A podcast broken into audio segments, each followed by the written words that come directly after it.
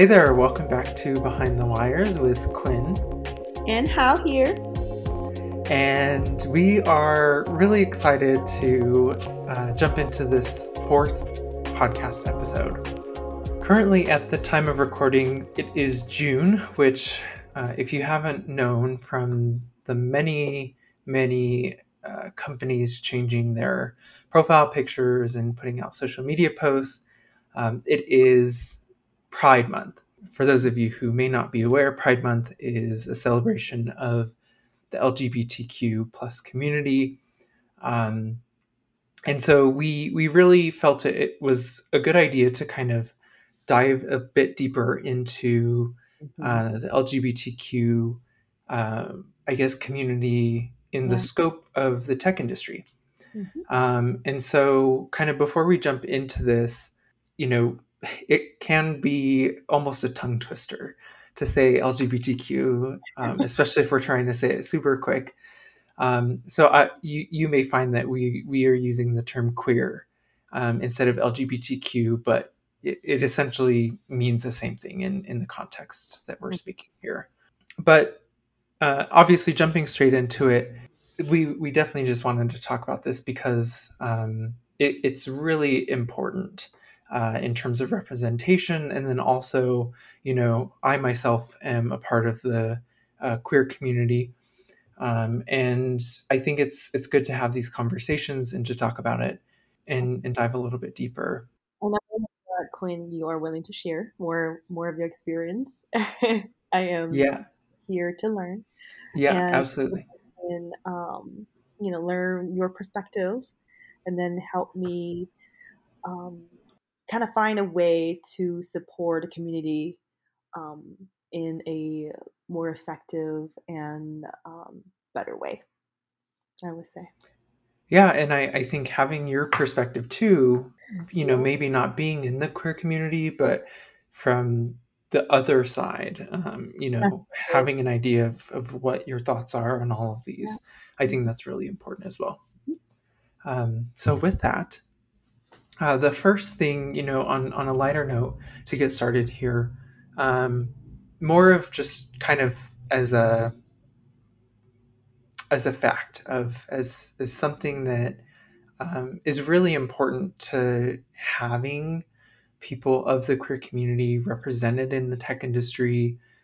Um, you know, there are several people mm-hmm. who come to mind mm-hmm. uh, in in the tech industry that are queer. And I think you know for most, the the first that comes to mind is Tim Cook, uh, yeah. the CEO of Apple. Um, he is openly gay and is you know probably one of the best examples of of of someone in the queer community who is leading one of the largest tech companies and and as a result of that he is representing whether he wants to either acknowledge it or not um, he is representing the queer community to the world mm-hmm. and Absolutely. showing that you know regardless of what um, gender or sexual orientation um, that people fit into and, and are comfortable with they can be the ceo of a major tech company they can be um, you know any any other leadership role that they want to set their mind to and, and be. Yeah. and so that's really important because you know recently in even just in the last five years it's definitely people have become more comfortable with people identifying uh, as being a part of the queer community. And so younger and younger people are asking themselves, oh, maybe I am a part of the queer community. Mm-hmm. And obviously, younger individuals, kids, and teens may be apprehensive or worried about you know being in the queer community and also what how that meshes or how that blends into what they want to do with the rest of their lives or who they want to be what jobs they want to work at um, and so having people like Tim Cook mm-hmm. in those positions uh, of leadership it really provides hope and support to those younger individuals who are Yeah. figuring themselves out, their gender identity, their sexual orientation. Um, it really helps them be comfortable in knowing that they can they can essentially do what they set their mind to. Um, specifically in the scope of the of the tech And industry. I and I really respect him coming out and become a big advocator of supporting queer community in tech because I think despite we actually have a lot of leadership in tech or coming from queer community, where th- this population particularly is underrepresented.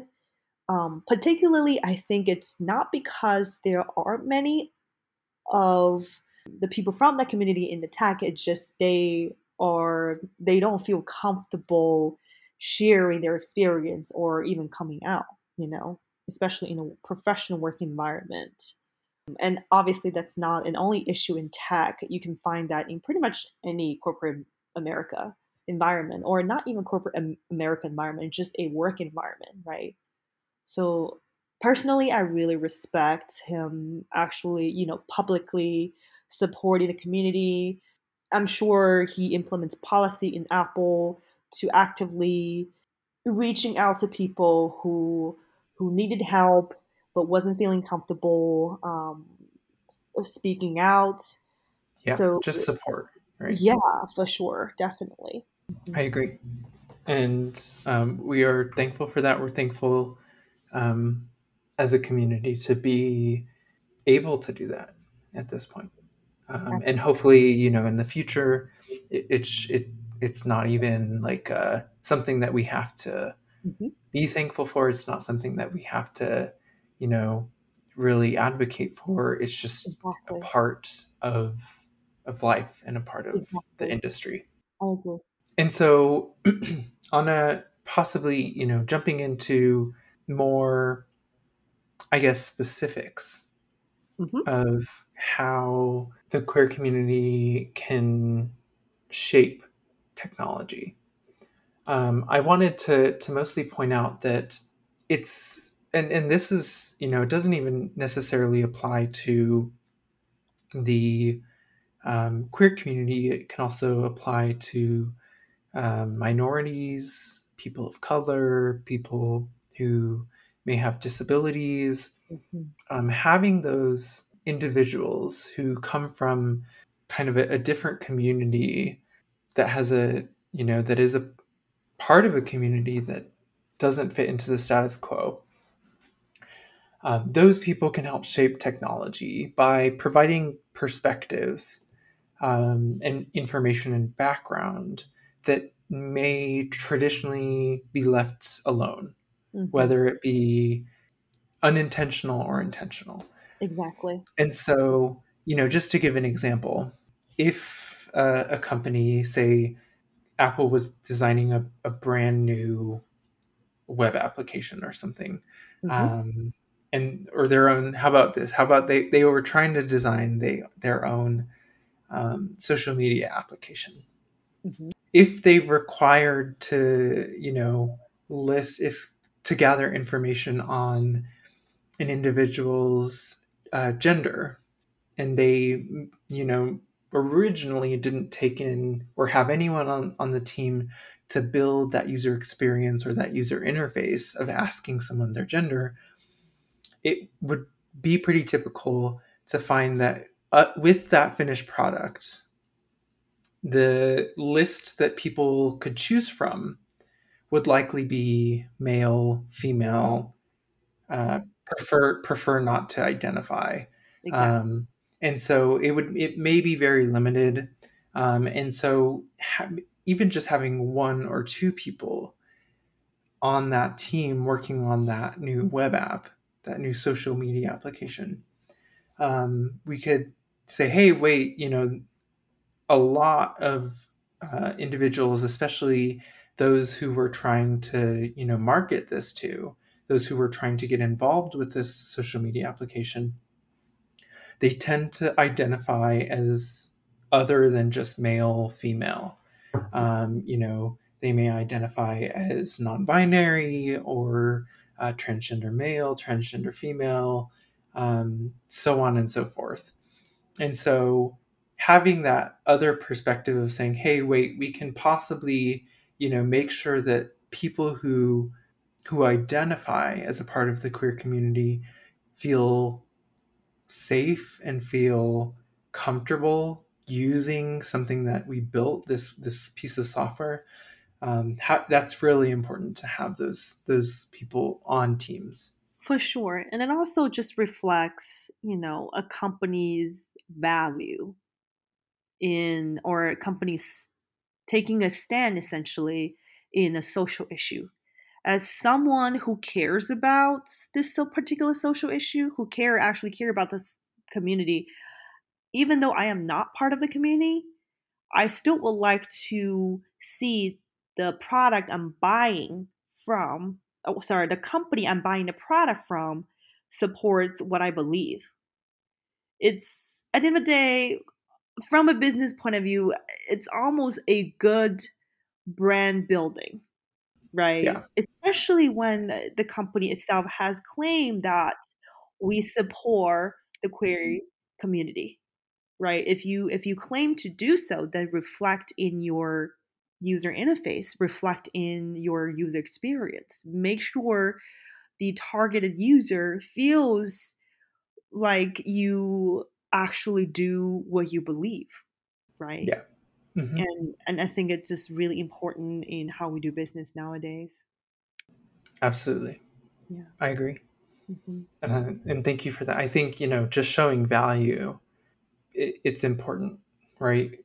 Uh, it, it, it i guess there could be an argument and we don't particularly have to get into this hmm but there could be an argument that it's just virtue signaling like they're just throwing it in there because everyone else is doing it and you know they'll get bonus points for it. But if they really do care about it um, making sure that that community those communities feel welcome and feel comfortable then that's a good thing i think. And um, yeah. is, is both good for the company and then also good for the end user. Yeah for sure. And you know this even extends into um, whole applications just in general, not bits and pieces of applications. You know, there are, for just to throw, you know, an, an example out there, there are many, many, mostly, I would say, mobile applications for specifically for certain communities in the queer community.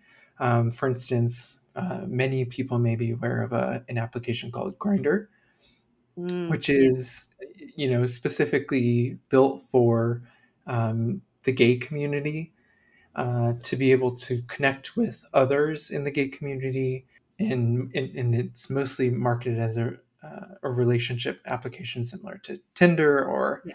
others bumble etc and so even just like being able to provide a standalone application or a standalone piece of software hmm built specifically for a group within the queer community. That's how having those people um, from the queer community sit in on the teams to build that piece of software, that application, is going to benefit the community as a whole. Absolutely. And and I think even, you know, I can imagine even within the queer community there are diversity, right? I can imagine developing a dating app for the Mhm. entire community. You really Yeah, need a lot of different perspective from different people because everyone has a different dating experience, you know. So to actually create a application that really fits many different people's needs you really need to make sure like the, the development team even just the company itself has to include diversity you know mhm, it's so important it will reflect on your app uh, it will yeah, reflect on eventually reflected in the value of your company almost you know but yes yeah. so, so I yeah, I agree. Re- regarding Grindr, I guess, um, have you personally used Grindr before? Uh, yes, yes, I have used Grindr. So I was thinking because I've heard some mixed reviews about Grindr. as a dating app, I believe the co-founder is actually, or one of the founder is actually part of the LGBT community. hmm From your point of view, like what do you think? What do you think Grindr can improve upon? I guess is what I'm interested in getting to know because from a Bumble user, which is myself, there are features about Bumble I hmm simply don't quite enjoy. And really, I think it's part of the reason is because someone like me, I don't see myself reflected in the app as a hmm woman minority who is an immigrant. I don't see myself represented in the app that often. hmm So from from from your perspective, what do you think that what kind of features can Grindr or what's your opinion on Grindr, I guess? I'm of the opinion that you know, Grindr is definitely known as the, the hookup app. Oh, I Um, see. Okay. and so it's mostly to kind of meet other gay men um, and hook up. However, you know, I I think that the you, relationships can be formed, whether it be friendships or actual monogamous relationships. And so the I the reason that maybe um, people may ask like well why is it such why is there such a focus on kind of the hookup um, aspect of Grindr and hmm that's because um, way way way way back decades ago when kind of people were uh, and i should say uh, gay men were you know essentially trying to come out and, and be themselves. They essentially by society and by lawmakers, and this is particularly the US, but likely is applicable elsewhere in the world, they were denied their the ability of having sexual relations with other men, right? And hmm so that was a big, big problem. And so I think, you know, why Grindr is known as the hookup app and is kind of like the go to um, in the gay community for that is because decades ago, gay men were denied the ability to essentially hook up with other gay men hmm right? That's that's kind of like an aspect of the gay community specifically is that um, because gay men were denied that they said it was wrong whether it be lawfully or in the eyes of society or in the eyes of religion that it was wrong and bad.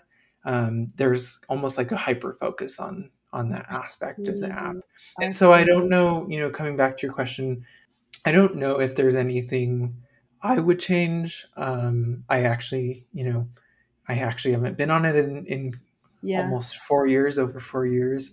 Whether or not they've made changes or improvements or, or how things work um, i think i would assume that you know being the leading gay relationship app they are going to be having gay men working on that app. Um, and making those changes. And so I typically think whatever work that they do will will be reflective of the community. Obviously, um, there are fringe parts of every community, uh, not just queer, um, that are obviously going to have different um, experiences and want different options and ways to do things. Um, so, unfortunately, you can't please everyone, but those are that's kind of my opinion. For sure. hmm Okay. Yeah, Thank you for sharing. That's really yeah, helpful. absolutely. So, so yes, um, in, you know, kind of in summation of, of that, um, it's it is important to have uh, people from the queer community working on apps and software and anything else in the tech industry that is going to be used by people in the queer community. Yeah. Um, and the, and that goes, you know, for any other community in general, uh, people of color, um, minorities, people who have disabilities, Yeah. uh, etc. So, um, unfortunately, not not everything is you know sunshine and flowers in with the you know having the queer community in the tech industry. And so, obviously, I wanted to touch on a few of those problems that exist. With the the first being that because there is a lack of representation right now right. in of people from the queer community in the tech industry. It, it's almost like a uh, I don't want to say a target Mm-hmm. on on the backs of people who then go into the tech industry and being queer. Mm-hmm. I don't really want to say target because that is really harsh, but it it's definitely leaves the door open to harassment from coworkers or management of the company because, you know, they may not have experience being around others who are queer. Right. Um, and that that can be either unintentional where they just haven't had that person had a Mhm. queer person um, you know working around them or it could definitely be that they are intentional about being rude and um, targeting you know that queer person or queer people and so i think that's definitely kind of right now is is a big problem and can be a big problem um, particularly for smaller companies because you know they don't have as many people working and there's there's less likelihood of making sure that you know queer individuals feel comfortable and feel safe working in in a smaller Mhm. company Yeah, for sure. And I think it's really a progress, right? And especially, I think we're living in a very um, divided society right now. And a lot of the, I would say, um, the more conservative generations, the more conservative crowds may have personal belief that is contradictory to, um, you know, what the queer community believes in. So I think i really take time to um, carve the path for the younger generation of queer community, right? And think as as we are becoming and hopefully in the future we'll becoming the leader in the tech industry, we will be able to make more changes that will open more doors to um, to those people who are currently not represented in the tech industry. I think keep fighting, right? Like it's it's a battle that we have to fight together in order to to move forward um, in our time. So yeah. And i think that's on you know on two fronts. One is um, having more representation like of actual employees at companies who are queer. Hmm and then also just making sure there are protections absolutely for those people from the queer community who um, are working in any industry, you know, but in, in our context, the tech industry. And that requires um, support from uh, whether it be state governments or federal government to have laws in place to make sure that there's no discrimination. Absolutely. So it, it Or is on two fronts yeah, yeah, um, definitely. of having that you know getting more people in the tech industry who are queer and then also making sure that there are laws that prevent harassment or firing an employee because of you know their gender identity or, or sexual orientation Yeah, for sure. Yeah, it could be, or even could be, you know, um, requirement or demands for company to incorporate that into their company policy, right? Or encourage company to include that in their um, company policy that will mm-hmm. reflected in um, how HR handle um, incidents at work Mm-hmm. make sure that their employee that are properly, appropriately protected against any discrimination or harassment. Getting into a little bit more on the side of the, the government, there's another problem of, I guess, the queer, like working as a queer person, particularly for large tech companies. Mm-hmm. Um, because, and you know, this has become mostly apparent in this this past month of June, because it is Pride Month.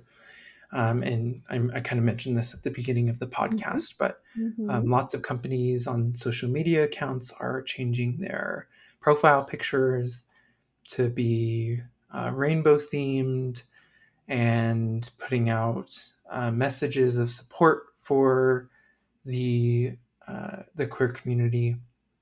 But the truth is, um, a lot of those companies um, donate to local lawmakers at, at state levels and also federal levels that are sponsoring and writing legislation that um, is anti-trans, anti-LGBTQ, anti-queer, and it's it's a conundrum in in juxtaposition of you know what they claim to represent and then where their money is actually going mm-hmm. uh, in terms of who they're donating to, who they're lobbying, um, and and those lawmakers that are essentially determining the protections or non-protections essentially of people in the queer community.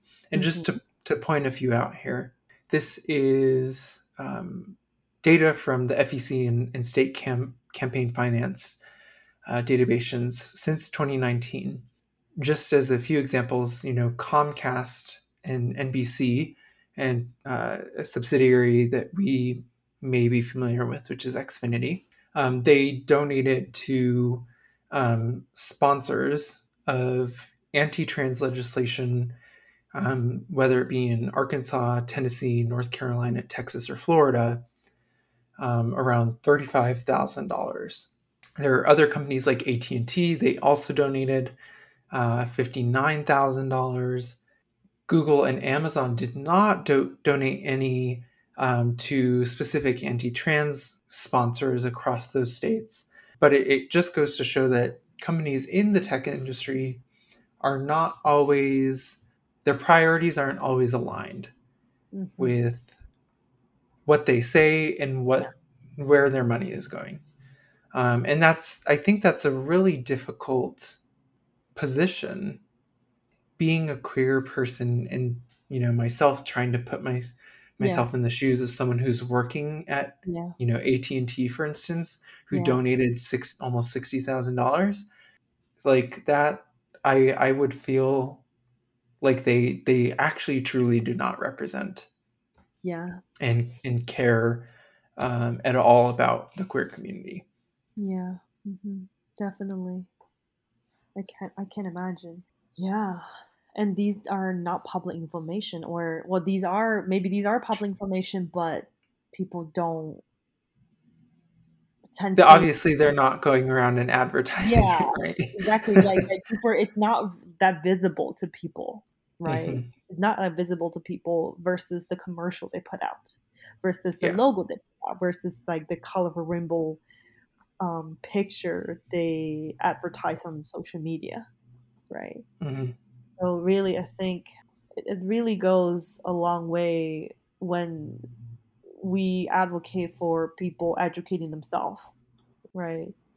Um, and then really differentiate the brand that actually claim what they believe in are actually doing what they said they would do versus they're just jump on the wagon and trying to build mm-hmm. a brand name, you know, but yeah, not really exactly. anything really supports community. I think there's a huge difference there. Yeah. Yeah. Yeah. And I think it is um it is unfortunate that companies obviously are using Pride Month to I don't want to like push allegations that they're specifically doing this, but it appears that companies are using Pride Month to gain the support of people from the queer community merely because they put out a, a tweet or an Instagram post Mhm. um, with a rainbow on it and saying that they support them. And then, you know, behind all of the campaign financing and lobbying, they're pouring money into uh, lawmakers that sponsor legislation that is actually hurting the queer community. Um, Mhm. it's really it's it's unfortunate and it's difficult, but I I I do think that people kind of unfortunately have to in, do a bit of investigation um, and research I, into I absolutely to agree.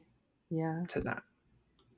I mean, uh, despite that everyone honor doing business the right way, doing business honestly, right? Like hmm it's hard to it, it's almost a little naive to just believe whatever companies tells us, right? They Yeah, have their incentive, they have their own motivation that could be very different from um, you know what individuals are advocating for or individuals are truly believed in.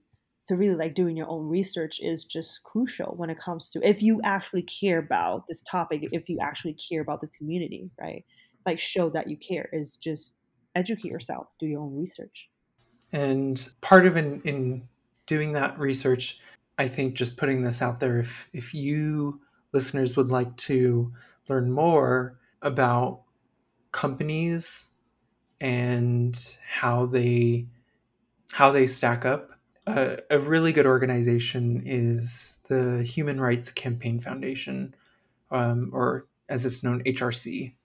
Um, and they actually every year will put out what they call CEI, which is their Corporate Equality Index, which rates workplaces um, based on LGBTQ equality. Um, and so I think it's a really good report that they put out and can highlight lots of, I guess, either good things about a company or bad things about a company. and then you know if we do know companies that are actually actively implementing company policy um, creating events um, actually supporting the, the, the community they claim they will be supporting, I think we need to highlight them, right? Because that's a reward for the business that is actually doing that. In terms of encouraging others to do the same, it's almost like you know, let's highlight the role model so everyone else can learn from them. Well, that is all that I have. Yeah, it was it was a very um, informative conversation, and I think I've learned a lot. Thank you so much for sharing your perspective, Quinn. thank you. You know, there's absolutely still so much to be done. And being able to celebrate Pride Month um, is fantastic. And hopefully, as we move forward, um, it's becomes normalized For sure. to Absolutely. see people from the queer community working in tech industries, in other companies, just in general, hmm um, in specifically in leadership roles, and I'm hopeful. I'm. I think you know we definitely are moving towards having just having a, a more normalized outlook on you know seeing more queer people just in general sure. in in the tech industry in society other companies. Yeah. um, and i think that's at, at the it's beneficial to everyone.